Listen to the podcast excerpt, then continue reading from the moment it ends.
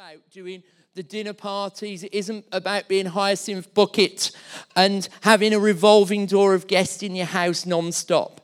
We then looked at how we can use our unique gifts and talents to serve God and show welcome uh, to others and extend God's amazing invitation, the welcome of love to those around us. And she reminded us of God's invitation to come to Him. Then I looked at the idea of what we sh- how we should show welcome and who we should show welcome to. And Rachel helped us understand the idea of being humble and serving one another. And last week, Joe helped us, taught us how to be flexible in our approach to hospitality and how Jesus used different approaches in different situations. Now, today is our last um, chapter of the series, and there's a bit of a tradition in the teaching team that often when we do the last of a series, we think it's a good idea to do a team teach or a tag team preach where we have a couple of us, sometimes more, getting up and uh, doing a bit each. But there's a problem. Usually it's Will and Vicky. And Vicky isn't here today and was never going to be here today. And we're like, what do we do? So today, instead of Will and Vicky, we've got myself, Phil, and Will. So don't know whether we're calling it Will or Phil or something like that, but we're going to each do a little bit and work together as we look at this idea of becoming inclusive. And to start with, we're just going to read together from uh, Mark 11, 15 to 17. And this is what it says. So, Mark 11, 15 to 17. It is going to be on the screen as well. On reaching Jerusalem, Jesus entered the temple courts and began driving out those who were buying and selling there. He overturned the tables of the money changers and the benches of those selling doves and he would not allow anyone to carry merchandise through the temple courts. And as he taught them, he said, Is it not written, My house will be called a house of prayer for all nations, but you have made it a den of robbers? So, as we uh, conclude this series, I hope that you've all been praying about and thinking about how you can show extraordinary hospitality in your homes, in your communities. And I know that some of you um, had already decided to take in uh, Ukrainian refugees, and that's like that's amazing. That's brilliant. And some of you have been thinking about dinner parties. For our for our little house group, we, we thought we'd take a massive risk. And we decided to allow Phil Miles to come for one of our series in our house group. Now, we're not sure yet whether, it's, whether that was a wise thing or not. Um, but those are the sort of things we've got to take a risk, haven't we?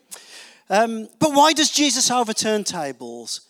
Well, Jesus knew that hospitality is the key to community. Hospitality is the key to community. And without true inclusive community, religion is merely a dead set of rules and regulations. Think of the times that Jesus got mad in the Bible. Gentle Jesus, meek and mild. When, when does he get really angry? Well, it was only ever when the religious systems of the day excluded those most in need of God. If you remember, he called the religious leaders whitewashed tombs. And he did that because they looked spiritually perfect on the outside, but inside was just dead, rotting flesh.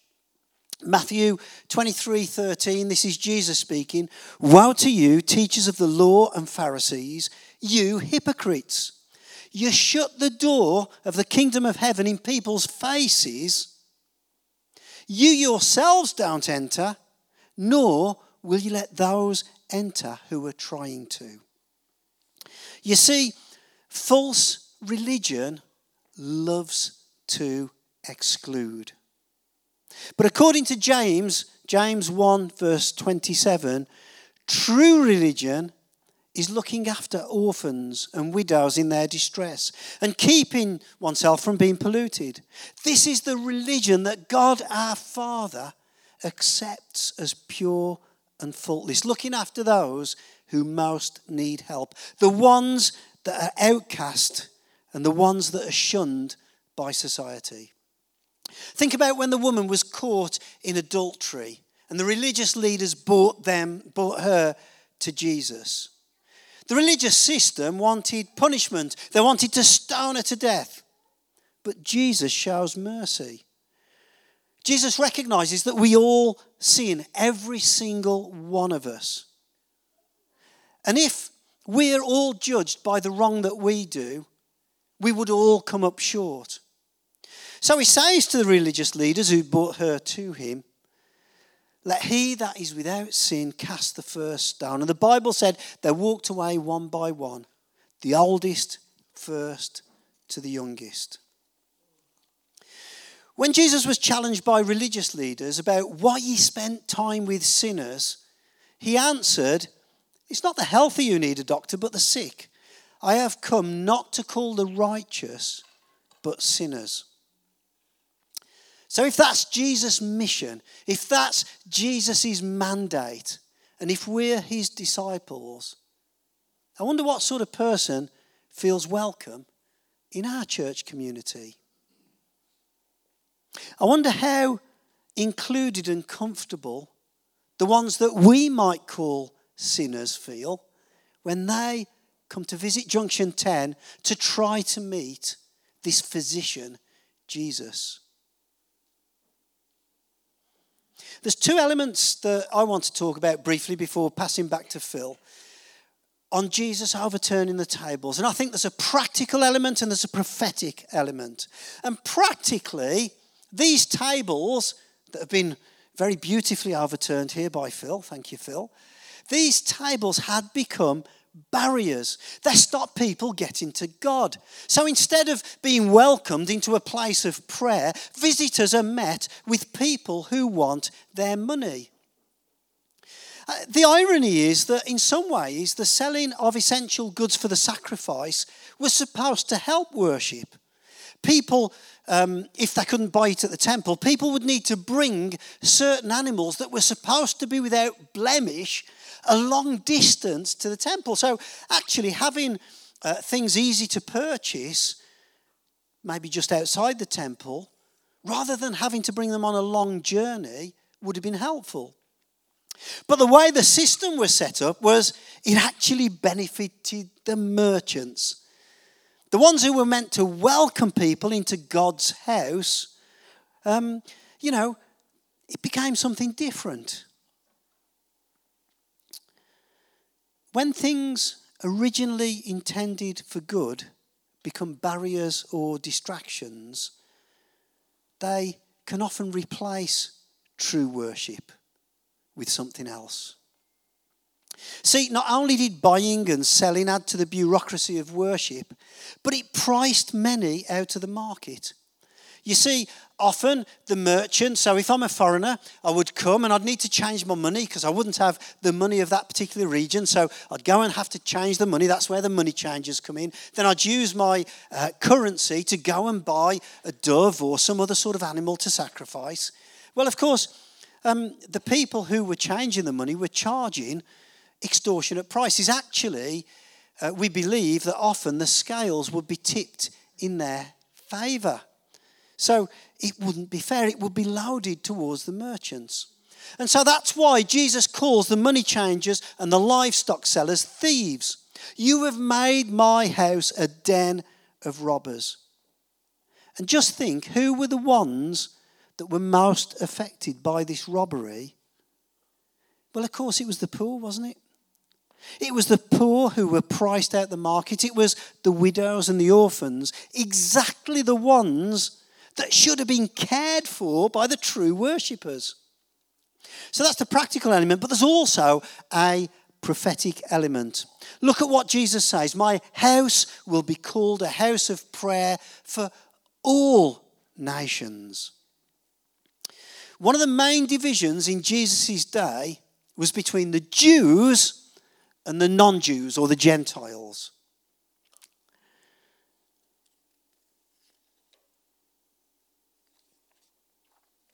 and only ceremonially clean Jews were allowed in the innermost courts of the temple. But the outer court existed for the Gentiles and for those uh, people who maybe were uh, disabled or for some reason couldn't get into the inner courts because they weren't considered pure. So there was a place where they could at least come and pray. They could come and worship God. The unclean could worship and pray to the God of Israel. But in Jesus' day, this outer court had become a marketplace, effectively taking the only worshipping space in the temple reserved for those who weren't allowed in the inner court. And when these pilgrims showed up with their foreign currencies, uh, the money changers and the animal sellers took advantage of them, they overcharged, and worst of all, the priests and the religious elite responsible for safeguarding the temple from corruption not only permitted disturbances, but they were enjoying a cut of the profits. Now, today in 2022, we may not have the same physical tables that were there in Jesus' day. But the thing is, since Jesus' death on the cross, we don't have those same sacrificial requirements that were demanded in the Old Testament. So we won't have tables and money changers and money lenders Unless, of course, Kev's on a, a, drive to raise money for the church building, and then we will have some tables, but hopefully it won't be dishonest, will it, Kev? Hopefully not. The place where we gather as Junction 10 here at Grace Academy, Darlaston, whether it's on the temporary ark, where, wherever it is in our homes and families, the places where we gather, these are our outer courts of the Gentiles. This is where we need to offer an inclusive welcome. But I wonder what sort of restrictions we might inadvertently, by accident, create. Just as people in Jesus' day had become blind to the barriers that the tables presented, do we have our own invisible barriers? Maybe division. Perhaps our invisible table might be division. Maybe it would be exclusivity. Maybe that would be one of the hidden barriers. Or perhaps it's some unseen rules or regulations so that are unneeded. And what Phil and I would like to do, we've been using um, this book as a bit of an outline for uh, the approach to teaching. And what we'd like to do is just share just a few stories from a couple of people who've encountered these sort of barriers. Kai is new to the area and tries out the nearest church. He introduces himself to a group of people at the coffee bar, and they're friendly. But it's clear from the conversation they have known each other for years. Soon he's got no idea what they're talking about, and no one stops to explain all the in jokes. It feels like a club he could never belong to. Layla grew up in a church but left when her parents divorced. She spent the last 10 years looking for acceptance, but in all the wrong places, and wonders whether she should try church again. She looks through the websites of some local churches. Everyone looks so polished and perfect, she thinks. They could never welcome a mess like me. Mike spent most of his 20s and 30s in and out of rehab. He's been clean for 15 years now and has recently come to know Jesus. His friend Zaid has been taking him to church. He likes the songs and people are friendly, but the pastor often preaches about the evil of alcohol and drugs, and every time he does, Mike feels condemned. Zayed has told him that all his sin has been forgiven, but he's starting to wonder is there really enough grace for him? And in our denomination, we've had issues with people being in but excluded. So when I was researching the Assemblies of God, that's our denomination, for my PhD, I found that 20 or 30 years after the Pentecostal revival at Birthday OG back in the early 1900s, we had a younger generation that felt they had come to Pentecost too late. That if you weren't there in the glory days, you'd miss the boat. Phil, Phil Miles told me of the first time he came to Junction 10, and he's not, he's not allowing me to tell you whose seat he sat in, but he sat inadvertently in someone's seat. And the person who bought Phil was told, somebody came up to the person who bought Phil, tapped him, and said, Hey, Phil's sitting in this person's seat. Tell him to move. Shouldn't be sitting there. I personally remember going out for a cullery with a fairly, large, a fairly large group of Junction 10 leaders. But once we sat down at the table, the, the conversation was virtually all about back in the day. Do you remember when? And, and it wasn't on purpose. I didn't feel, I, I wasn't purposely excluded, but I felt like a complete outsider because I couldn't relate to any of that because I wasn't there back in the day. And Vicky had similar issues for the first probably five years of our marriage, where she was referred to by Master Junction 10 as Will's wife.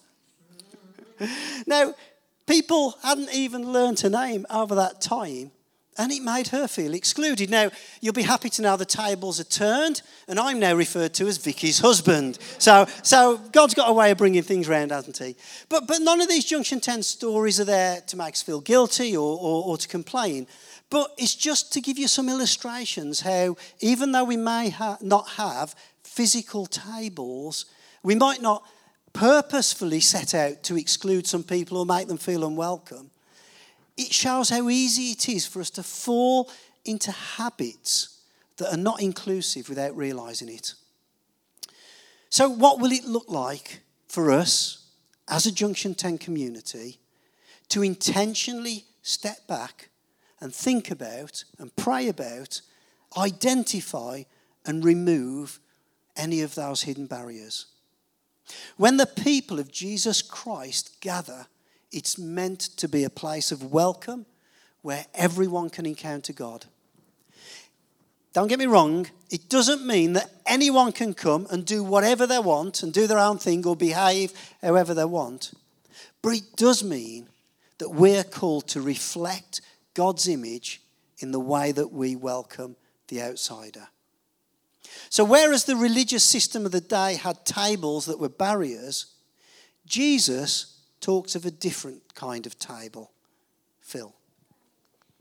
So let's see how Jesus explained this to the very people who were blocking others from coming to true faith for rules and their own standards which were far from God.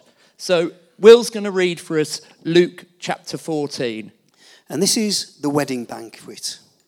One Sabbath, when Jesus went to eat at the house of a prominent Pharisee, he was being carefully watched. There in front of him was a man suffering from abnormal swelling of his body. Jesus asked the Pharisees and the experts in the law, Is it lawful to heal on the Sabbath or not? But they, remind, they remained silent. So, taking hold of the man, he healed him and sent him on his way.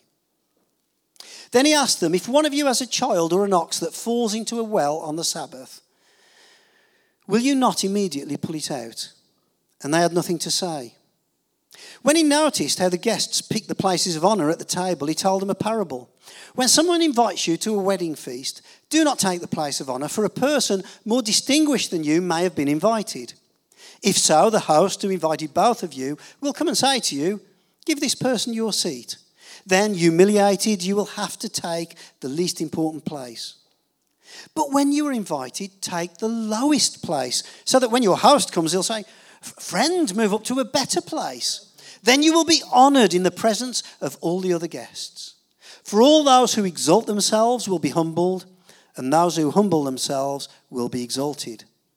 Then Jesus said to his host, When you give a luncheon or a dinner, do not invite your friends or brothers or sisters, your relatives or your rich neighbors.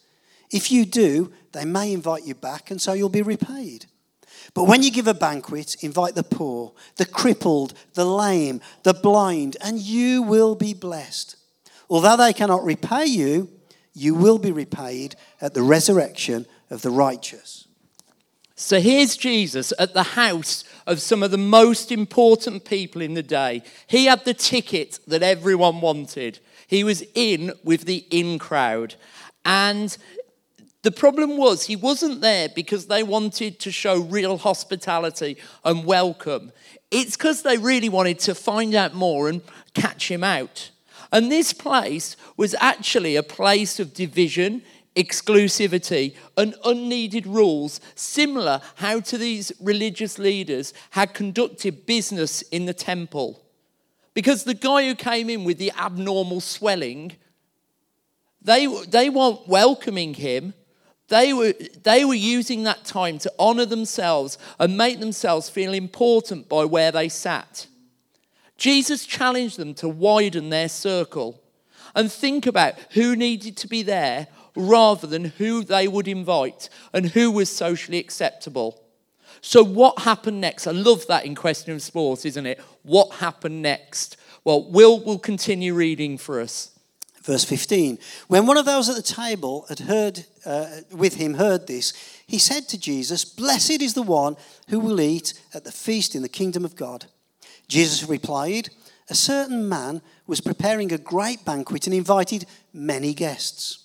At the time of the banquet, he set, sent his servant to tell those who had been invited, Come, for everything is now ready. But they all alike began to make excuses. The first said, I've just bought a field and I must go and see it. Please excuse me. Another said, I've just bought five yoke of oxen and I'm on my way to try them out. Please excuse me. Still another said, I just got married, so I can't come. The servant came back and reported this to his master. Then the owner of the house became angry and ordered his servant, Go out quickly into the streets and alleys of the towns and bring the poor, the crippled, the blind, and the lame. Sir, the servant said, What you ordered has been done, but there is still room. Then the master told his servant, Go out into the roads and the country lanes and compel them to come in, so that my house will be fun, full. I tell you, not one of those who were invited will get a taste of my banquet. Now, that's quite a famous story in the Bible, and uh, we've done it in the past. We've sung the wedding banquet song, and me and Joe have done tours doing this on guitar and stuff like that. But uh, if you don't know, it's an old song that goes, I cannot come, I cannot come to your banquet. Don't trouble me now. I have married a wife. I have bought me a cow. I have fields and commitments that cost a pretty sum. Pray hold me excused. I cannot come. Th- thanks for the clapping. I don't know whether that was a slow clap, like stop singing now. But, and you've got to be really careful that you get the married a wife and bought me a cow in the right order. Otherwise, that can be very offensive. But here, we often think about the people who didn't respond, the people who say, I'm not coming, and the excuses they give. And we can think today of friends and family and their answers if we welcome them to anything where they might find a whiff of faith or a whiff of Christianity. But actually, the really important thing is the invitation, the welcome. And Jesus is still inviting people to come to him. Here in this story, the wedding table, the banquet, isn't a barrier, but it's an invitation. And think about how the temple had become in the story blocking people. And Jesus overturned those tables. Well, think about what then happened. About hopefully the barrier going away. We hear that in Jesus' death, the, the a veil that blocked people from God was torn in two. And actually, in that story, we often think that when Jesus came into the table and got the whip and got rid of people, the people selling things, a lot of the time we think, oh, it's a spur of the moment. But if you read in the Gospels, he actually went to the temple, saw it, and then came back a few days later. He looked and saw things were wrong and went away and then came back to make it different. And maybe we need to do that in our personal lives or even as a church where we want a community of believers with Jesus as a center. We need to reset. As you see here, resetting things isn't always easy. Resetting things can be distracting. Resetting things can be uncomfortable. It's not what we would usually do. But sometimes we need to take a look and go, what do we need to keep and what do we need to get rid of and rip away? There are times in the youth group that I ran years ago, and we were a big youth group and loads of brilliant stuff. But actually, there are times we were very cliquey. And if you were in, you were in, and people who came in almost had to battle to get through. And those are things that I look back on and go, that wasn't good. And at times it's how then you rip things away and make it more uh, accessible. Remember, Jesus came to change what was going on, take away the rules and regulations that stop people connect with God. Isaiah 56, 6 to 7 says, And foreigners who bind themselves to the Lord to minister to him, to love the name of the Lord and to be his servants, all who keep the Sabbath without desecrating it, and who hold fast to my covenant, these I will bring to my holy mountain and give them joy in my house of prayer. That was what Jesus said when he was overturning the tables, but also today in Lectio 365, which many of us follow, it was talking about that, the house of prayer. How do we make sure what we do as a church is being a house of prayer? Their burnt offerings and sacrifices will be accepted on my altar, for the house of prayer will be called a house of prayer for all nations. The sovereign Lord declares, He who gathers the exile of Israel, I will gather still others to them beside those already gathered. So that's Old Testament talking about welcome, talking about inclusion. Jesus wants us to, as a people to welcome and not put barriers up. And we've already heard from Will how inadvertently the church across the world can sometimes put barriers in through tradition and personal preference. Remember, coming into church can actually seem quite daunting to people.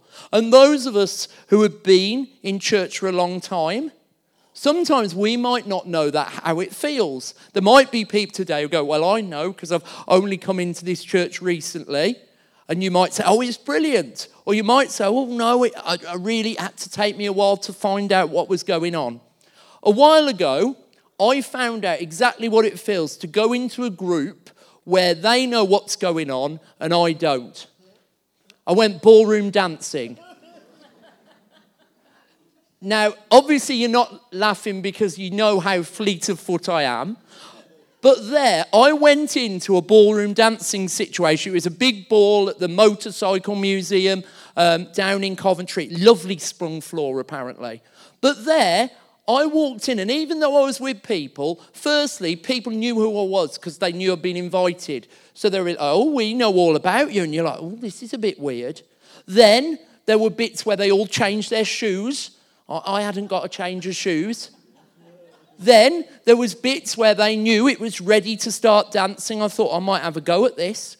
But it's not like Strictly, where a couple are doing it and they're all like, they all know the moves. So it's a bit like a barn dance without anyone telling you what to do. So they'd go, now we're doing a rumba two. And they're all like, oh, we know a rumba two. I don't, I think it was a rumba two. I can't quite remember. But then they're all like doing this and stuff like this. And, and if you didn't know, you didn't have a clue what was going on. And it felt strange. And even though I had to go in my uh, shoes that I got from C&A rather than special dancing shoes, it felt really weird. So, what is important is thinking how we can welcome as a church. And it's important to think that it actually starts with us individually. It's not down to the leaders. Well, they do really good job. The leaders, the stewards, and the hospitality, they can help lead on this. But each of us contributes into how we put Jesus' message of welcome into action. So, yeah, you'll have Rachel going around talking to people, careful Joe on the door. That doesn't mean it's sorted, doesn't mean we're welcoming. What do we do? Sometimes I've drifted into church pushing the boundaries of time, even though I've had time to get a coffee and a croissant. And then at the end, oh, I'm rushing off. But I've been challenged myself as we've read this book. It's absolutely brilliant. How do I welcome? And we know there are times where people are struggling and just need to take it easy and come and sit and uh, just do what you need to do. But think how we carry Christ's invitation. Are we like the Pharisees in the story who are pleased to have those prime time seats at the table? And we're worried about anything coming in like the ill man who might ruin it? Or are we looking for those who need welcome? Have we restricted, like the Pharisees do, who we think should come in and who shouldn't? For God so loved the world that he gave his one and only Son, that whoever should believe in him, should inherit eternal life. That was quoted earlier for us, I believe, by Pat. But also, some people have sort of added a little insert in the Bible where it says, Whosoever shall believe, but then they put some brackets and gone, But not this person, not that person. And we can each, unfortunately, have challenges of who we think can come to God and cannot. We're putting those barriers. So, for us as a church, challenging about how do we welcome? What do we do? Where do we have welcome for people? Not using tables as a way of keeping people out, but by helping people come in. We're going to talk about the table of communion very soon. But also, this could be the table you sit on at lunchtime, at work, or a table at Costa. Other coffee shops are available. Or the table at your home. It could be spending time after the service, sitting around a table, or standing nearby if there aren't seats, chatting to those who are here. Remember, as Christians, we are little Christs. So our job is to extend the welcome He extended. So instead of being tables of barriers, we should extend a table of welcome. Jesus' death is the ultimate sign of welcome. He asked us to come to his table, a table that is inclusive and welcoming. He opened up his arms on the cross to welcome us with open arms. Maybe this is your first time celebrating this through communion. Maybe it's your first time hearing that Jesus died on the cross to get away those barriers that stopped us from getting to Him and to God. To stop the idea of sacrificing, you need all those pigeons and the things that they were selling in the temple. If it is your first time and that's something you want to respond to, please see myself, Will, Kev, uh, Rachel, whoever's bought you, and they'd love to talk to you about that more. But maybe you've celebrated communion a thousand times. Let's listen to the team. So, welcome back, team. And they're going to sing about this table of welcome. It's a song that we've done before, and they're just going to sing it through uh, for us to help us think about the table that Jesus welcomes us through it, but also says, Come Come who are weary. Come however you are and be able to come to his table, his table of welcome. So let's hear them. Thank you, team.